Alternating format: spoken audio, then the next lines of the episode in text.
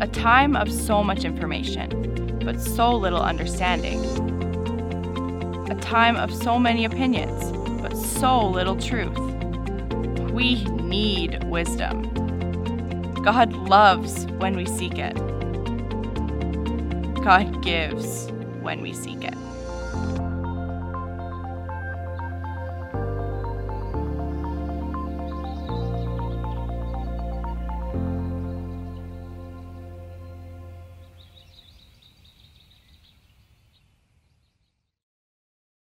Hey, I'm so glad you're joining us today as we go into the book of Proverbs. No matter where you're watching from or what place you are in life, all of us have times when we need answers and we need wisdom.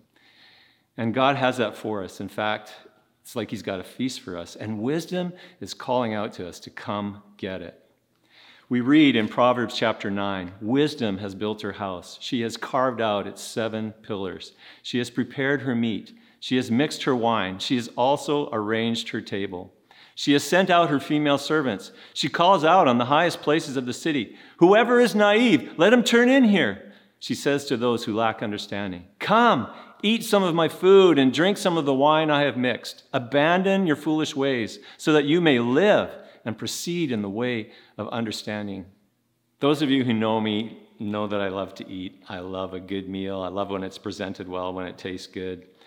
When I was in business, I would have this occasional opportunity, not at my own expense, of course, to eat in high-end buffets. And, I mean, they were amazing, beautifully set, and you'd start out the buffet, grab your plate, and there'd be, you know, all kinds of breads and cheeses, olives. Then you'd get to this arrangement of salads, you name it, bean salad, macaroni salad, Caesar salad, mixed salad. Then you'd get to the vegetables. Some of them would be raw, some are cl- cooked, some are barbecued. And eventually you get to the meat, uh, beautiful salmon or and or barbecued steak made the way that you want it. I mean, just amazing. Take me back. Now imagine you're there with me and you grab your plate and you just bypass all those dishes at the start and you book it straight to the salmon. You get your piece, you get your piece of barbecued steak and you go sit down and that's that's it. You have at it.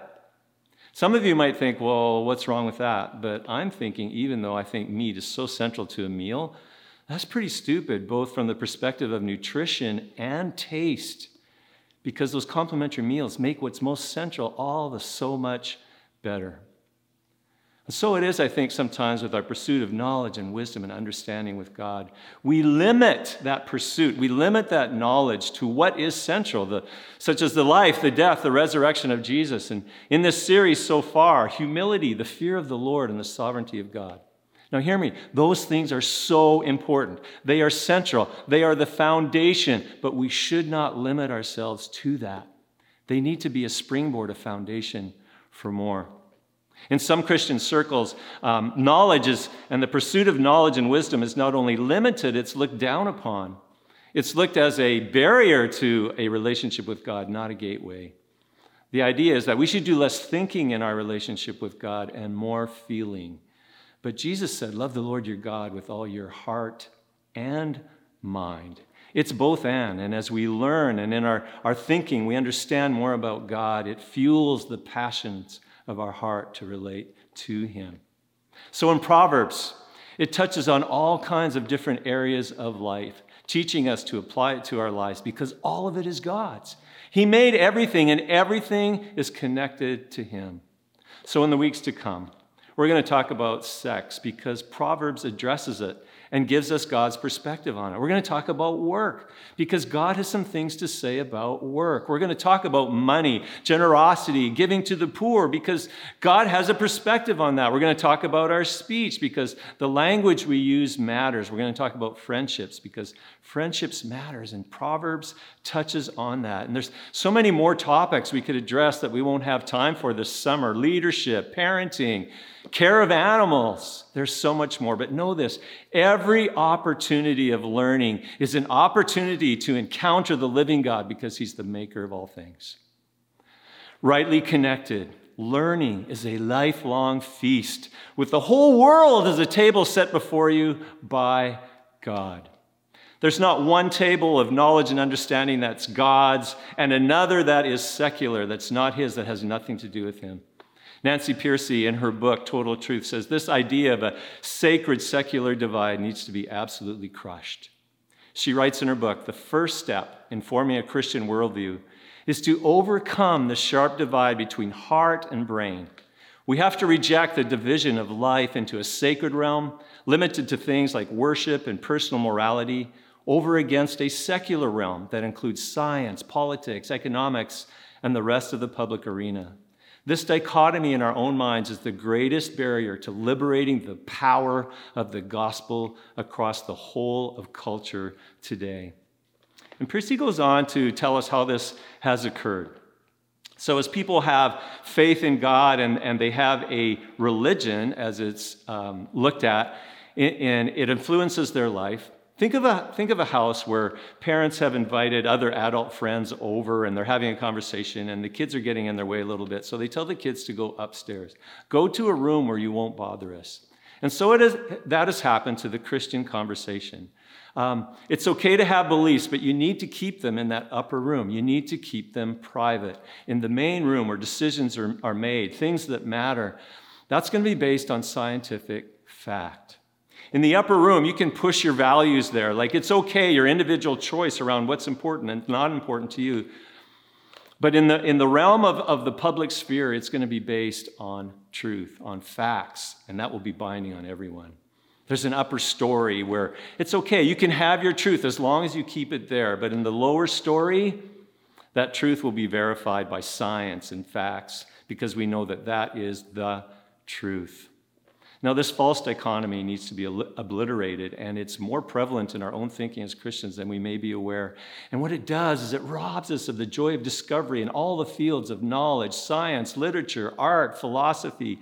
And it robs us from speaking into the world because we, we think or are told that we should have no voice because our perspective is coming from a religious view.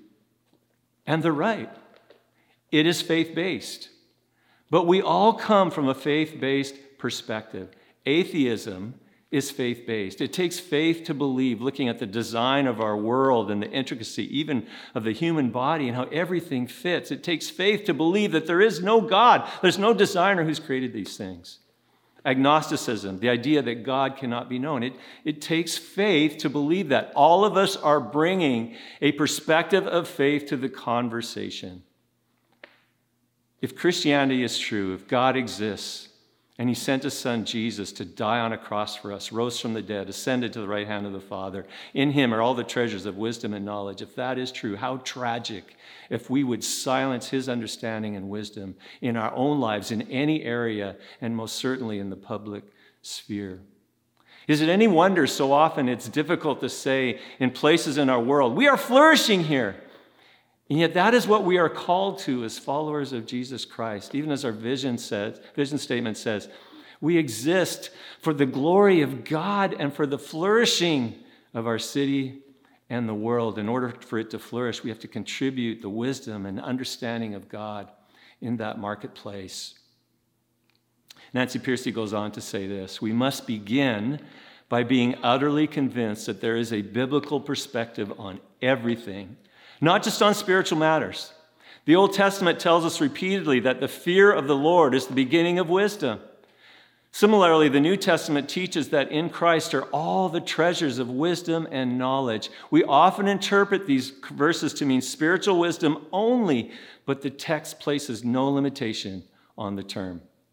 Most people have a tendency to read these passages as though they fear the Lord is the foundation of religious knowledge, writes Clauser. But the fact is that they make a very radical claim, the claim that somehow all knowledge depends upon religious truth. Most of us would be familiar with the man C S Lewis, the writer of Chronicles of Narnia, amongst so many other books. When Lewis taught at Oxford in the beginning, he was not a believer in Christ, but converted to Christianity out of conversations um, that he had with Tolkien, Lord of the Rings author.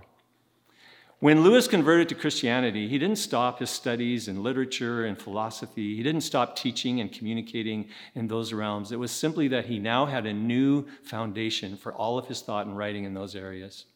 Lewis said this, I believe in Christianity as I believe the sun has risen, not only because I see it, but because by it I see everything else. Is that how you see the world?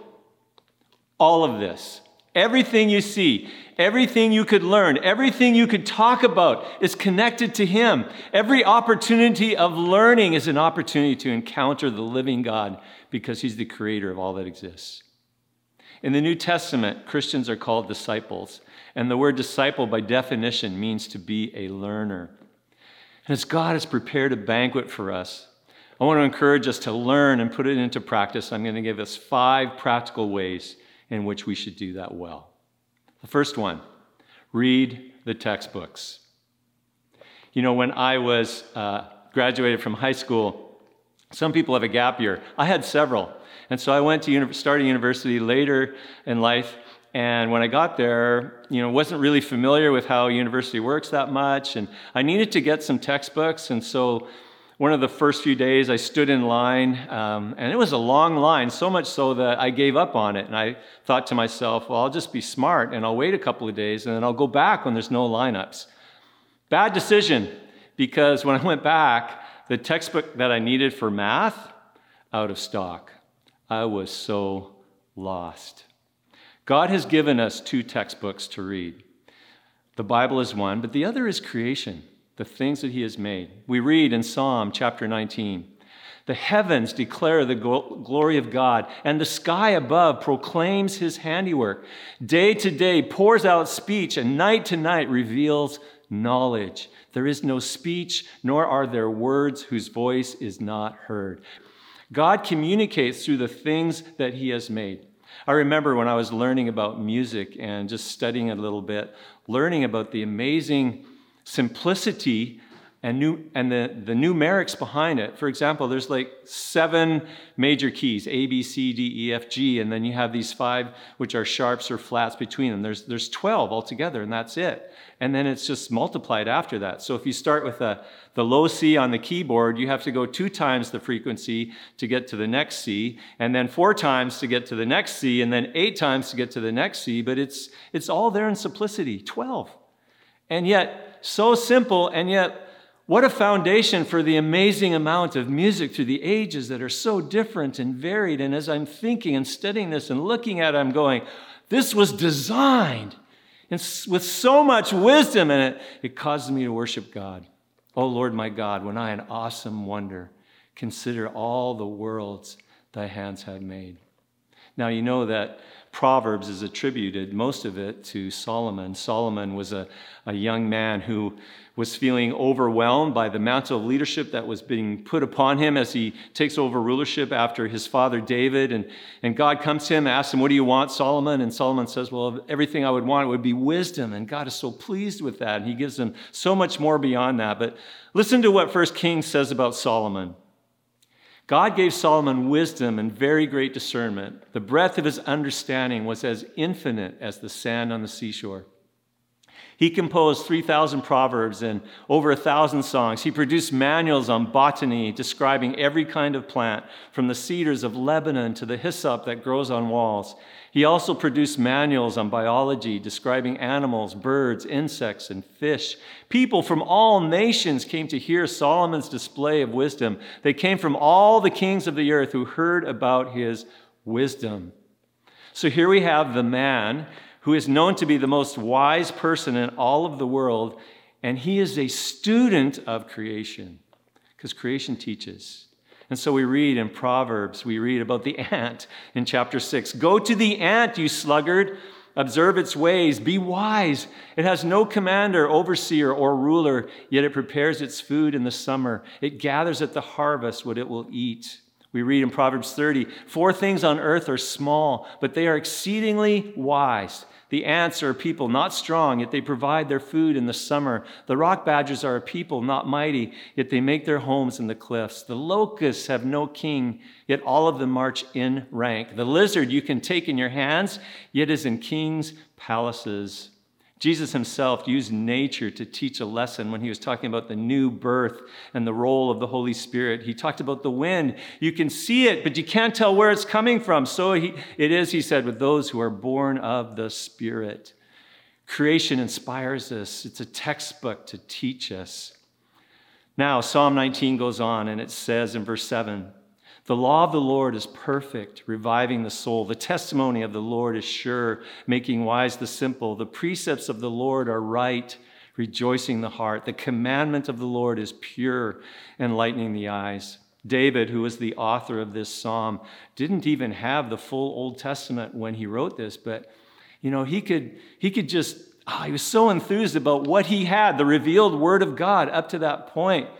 How's your soul today? How are you doing today? David says, God's word, his law, like it rejoices the heart. It revives my soul. It's so good for us. It's so good for you. God's word. We see Jesus not having the New Testament, but fully immersed in the old when he, after he's baptized in water and the Holy Spirit comes upon him and he's sent into the desert, and there after forty days of fasting, he's tempted by the devil. And we see Jesus in response to the temptations that Satan brings to him, quoting scripture. And his first rebuttal is that man shall not live by bread alone, but by every word that proceeds, that comes from the mouth of God. Jesus said more important than the food that we eat is the words that God has revealed to us. And so every time Satan comes to tempt him, Jesus says, it is written, it is written, it is written. It's full of life. And it's that which is to guide us in every step of our way. The Apostle Paul writes in Second Timothy chapter three, again, just having the Old Testament at this point, all scripture is breathed out by God and profitable for teaching, for reproof, for correction, and for training in righteousness, that the man of God may be competent, equipped for every good work. So how are you interacting with God's textbooks today? How are you interacting with the Bible? Do you have a reading plan? If you, if you don't, I just so encourage you to jump onto our website, central heights dot c a, and you can click on the icon there. And just every day we're reading a psalm and a proverb, maybe just to whet your appetite for a daily reading of God's word. You see, this is something that we need to be doing every day. Now imagine if, if in your natural eating of meals that you only ate as often as you read God's word. What would happen if your Bible reading plan matched the way that you eat and you did it every day? Wouldn't that be great? Jesus says you can live by that. You can really live by that. We need to read the textbooks that God has given to us. Well, let's move on. The second thing, go deep. David Goldsmith, who's written a book to leadership called Paid to Think, talks about the way that we learn today. You see, there's so much constant information, so much instant messaging, that much of we acquire is actually awareness and not knowledge. We become conscious of something so that it can affect us a little bit, but it's not like knowledge that gets deeply rooted into us and can have profound effect and, and positive fruitfulness as a result of that. Goldsmith says this, becoming aware typically requires little to no effort on your part, but to become knowledgeable, you have to invest time and energy. Proverbs echoes that. Remember, we, we looked at in our very first message in Proverbs chapter two, if you seek it, speaking of wisdom, if you seek it like silver and search for it as for hidden treasures, then you will understand the fear of the Lord and find the knowledge of God. We only have so much time in our day, and we need to be strategic about what we're exposing our minds to and, and what we are learning. Go deep. Go deep in learning about Jesus and who he is and what he's done for us. Go deep. Learn. One of the things I've, I've done is sometimes to take a word out of the Bible, and you can get a concordance online and see every place in the Bible where that word is listed. And then as you look it up, you begin to get a better understanding of what, how, what that word means. Look up a word like gospel or salvation or righteousness and watch how God will fill your life and mind with understanding, and, and your, your heart will rejoice.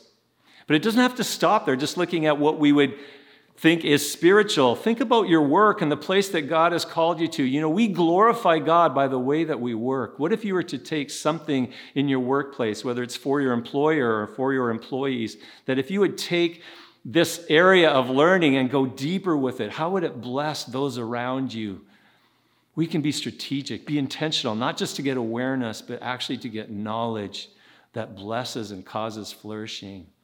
Read the textbooks. Go deep. Thirdly, I want to say this, be teachable. Now, maybe your experience with correction or reproof has not been good, and there's been no redemptive uh, quality to it at all, but not so with God. We read already in Second Timothy chapter three that, you know, among other things, God's word is profitable, profitable to reprove us and to correct us. And this is for our good so that we can become the mature followers of God that he wants us to be. Now, this takes humility on our part. It's, it's the ability to say, hey, maybe I don't have everything. Maybe my perspective is not perfect. And so we humble ourselves. We become teachable. You know, as I was reading through Proverbs and did that several times uh, in preparation for this series, we wanted to make a note of, like, what are the subjects that are mentioned repeatedly? Because obviously there's an emphasis that we need to take note of. And one of those that surprised me was this idea of being teachable. Here's some of these verses out of Proverbs. Proverbs ten, whoever heeds instruction is on the path to life, but he who rejects reproof leads others astray. Whoever loves discipline loves knowledge, but he who hates reproof, God's word, is stupid. Poverty and disgrace come to him who ignores instruction, but whoever heeds reproof is honored. The ear that listens to life-giving reproof will dwell among the wise. Whoever ignores instruction despises himself, but he who listens to reproof gains intelligence. And then one for social media. A fool takes no pleasure in understanding, but only in expressing his opinion. Ouch. But you get what God is after here through his wisdom. We don't have it all right. Our perspectives are not all in the right place. They're not all in alignment with God's truth. And so we need to be teachable. We need to be willing to humble ourselves and be corrected. It's for our good. I grew up playing tennis, and I loved the game, and I was self-taught, had no instruction from anyone else, and yet I became fairly good at it. I could beat a lot of my friends. I had a good serve, and basically I was quick, so I could get to balls. As my girls grew up, I wanted them to learn tennis as well, so I taught them what I knew. One year when I was uh, serving on a community board in the city, uh, one of the board members that uh, I was with there said to me, she, her husband wanted to teach my girls tennis. She knew about my daughters and that we played tennis, and her husband was a tennis instructor, and he wanted to do this for free. So I'm going, well, yes, let's do it. And I'll never forget the first lesson because, you know, I'm outside of the court watching as his name was Roy. He's instructing them. He's showing them how to hold the racket, the proper way to, to address the ball, and how your swing should look on both a forehand and a backhand. And as he's doing this, there are these occasions where almost in unison, without words, my girls look at me with their eyes, and I can read the caption above their heads. Dad, that's not what you taught us. I'm sure my estimation in my girls' eyes went down a few notches that day because what I had taught them was so wrong. But here's the good thing about it. As we humbled ourselves as a family, and me in particular, and we allowed the correction and reproof to come to us, it had a lasting impact that still impacts us today, at least in our tennis game. So you get the picture. Correction and reproof come, not to hurt us, but to bring us to a place where we can, we can be in the right space with God and with others, because otherwise we can be doing damage to ourselves. And not only that, but we can be multiplying our false beliefs and false perspectives into others. Now, being corrected in tennis is somewhat trivial, but sometimes we hold on to things. We have perspectives that are deeply rooted in who we are. We may be holding a wound that we decided never to forgive, and it's become now part of our identity. Or maybe we have a pattern of response that's not right, it's sinful, and it's become so second nature. It's just like who we are. And when these things are addressed, it hurts. But God loves us, and he loves us enough to approach us and to correct us and to come in a way that it's more like one at a time, in a way that we can receive it. We read in Proverbs, it talks about how God uses circumstances to work in our lives so that things that are in our lives that shouldn't be there can be cut, can be stripped away from us. So in Proverbs chapter three, the writer says this, "My son, do not despise the Lord's discipline or be weary of his reproof. For the Lord reproves him whom he loves, as a father the son in whom he delights." These exact words are repeated in Hebrews chapter twelve, where the writer is trying to encourage the believers there that are going through difficulty not to abandon faith, but to keep their trust strong in God and to see that these trials are actually disciplines in the hands of God for their good, that they may be partakers of God's holiness. So I don't know what you're going through in your life right now, but this is what it means to be teachable and to be humble, is that in times of difficulty and trial, instead of running, we stay in that place, we stay trusting, we stay believing, and we allow God to work through those circumstances, those things that He wants to, so that we become more mature followers of our Lord Jesus Christ. Be teachable. Fourthly, memorize. A while ago, I read an article. It was on a controversial part of Scripture, and the author of this article um, presented some really clear ideas, and they were quite compelling. Now, the sad thing about this, or the good thing and sad thing about this, was I had written it, but I didn't remember any of the main points of it. It was so sad to me. How could I have known that so clearly? And now it's so fuzzy in my head. We only have so much hard space in our brain. And the room that we have there, it's so sad when we're participating in a conversation. We know we have something we want to contribute, an idea, but it's so fuzzy that we can't really present it so that it cannot help others in the conversation. If we're going to retain anything in our memory, if we're going to memorize anything, we should memorize the Word of God. Now, Proverbs itself, if you read between the lines, is screaming this at us. Proverbs is written in a way that makes it conducive to memorizing. There are those who, who study the book of Proverbs who propose that the book of Proverbs was originally brought together as a collection to be used as training for the young men in Israel who were destined to be future leaders in their society. So Proverbs is written with different kind of literary functions, and you see this more in the original language, that makes it easier to retain the truths that the book is putting out there. For us, when we commit things to memory, the recall of it, it, it goes deeper into our heart, and we're able to reflect more like a cow chewing on its cud, so that the truth of what's written there can go deeper. And in those moments where we have opportunity to really speak into a situation or to speak into a person's life, the Holy Spirit can bring it to our mind. We can speak it, and it has power. Let's read the textbooks.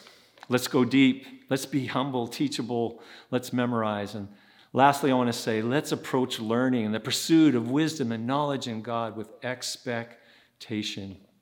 Now, you may be watching today, maybe even where you are right now, it's hot, it's warm, and so, I mean, you don't feel like doing anything right now. The idea of pursuing, going after God, going after knowledge and wisdom, like you'd rather just chill out right now with an iced tea. Or you're home from work and you're tired, and it's just, it'd be easier to put your feet on the table and do something passive, like watch or surf. And if you have no expectation, guess what? You're probably going to get what you expect. But Proverbs is encouraging us to be expectant, and we can be. You see, God has given us His Holy Spirit. You, in the pursuit of knowledge and wisdom, in your relationship with God, you've been given a tutor and you've been given a coach. The Holy Spirit will come alongside of you. As you say, yes, God, I'm going to go after it. I'm going to respond to your invitation. The Holy Spirit will come alongside of you. He will lead and guide you into all truth. It even says He will bring things to your memory. He's going to work with you, and he's, he's the perfect coach. He knows you inside and out, so He will arrange the perfect training program for you, the situations and how to respond to those situations so that you can be trained in righteousness as you respond to Him and God's Word. It's a beautiful thing, and you can be expectant around that. And Proverbs wants to reinforce that over and over again. Listen to some of the promises that this book gives us in the pursuit of God and His wisdom and knowledge. Riches and honor are with me, enduring wealth and righteousness. My fruit is better than gold, even fine gold, and my yield than choice silver. Proverbs eight, again, hear instruction and be wise and do not neglect it. Blessed is the one who listens to me, watching daily at my gates, waiting beside my doors. For whoever finds me finds life and obtains favor from the Lord. Often when we're faced with any decision to get on and to do something, to pursue something, we ask the question internally, will it be worth it? Overwhelmingly, the book of Proverbs, God's Word, is saying, yes, it will. There's life, there's favor, there's blessing. God set you up to succeed. He's given you his Holy Spirit. He's put out a banquet table. There's a spread set for you. In the process of learning, it's meant to be a lifelong feast with a table. The whole world set before you as a table given to you by God. Every opportunity of learning, an opportunity to encounter the living God because he's the creator of all things. Let's go for it. And join with me in prayer as I ask God to help us in that process. God, we come to you today, and Lord, I know personally I've been overwhelmed thinking about what you have in store for us, how willing you are, Lord, to impart to us wisdom and knowledge and understanding that leads us to life, life in you, better relationships with other people, a better understanding of the world and how everything works, Lord. I thank you that all the dots are connected and find their way ultimately into you, our God, our Lord, and our Savior. Today, we want to ask for your help. As we want to pursue you, Lord, we ask that you would both help us both to will and to do of those things that are of your good pleasure. In Jesus' name I pray. Amen.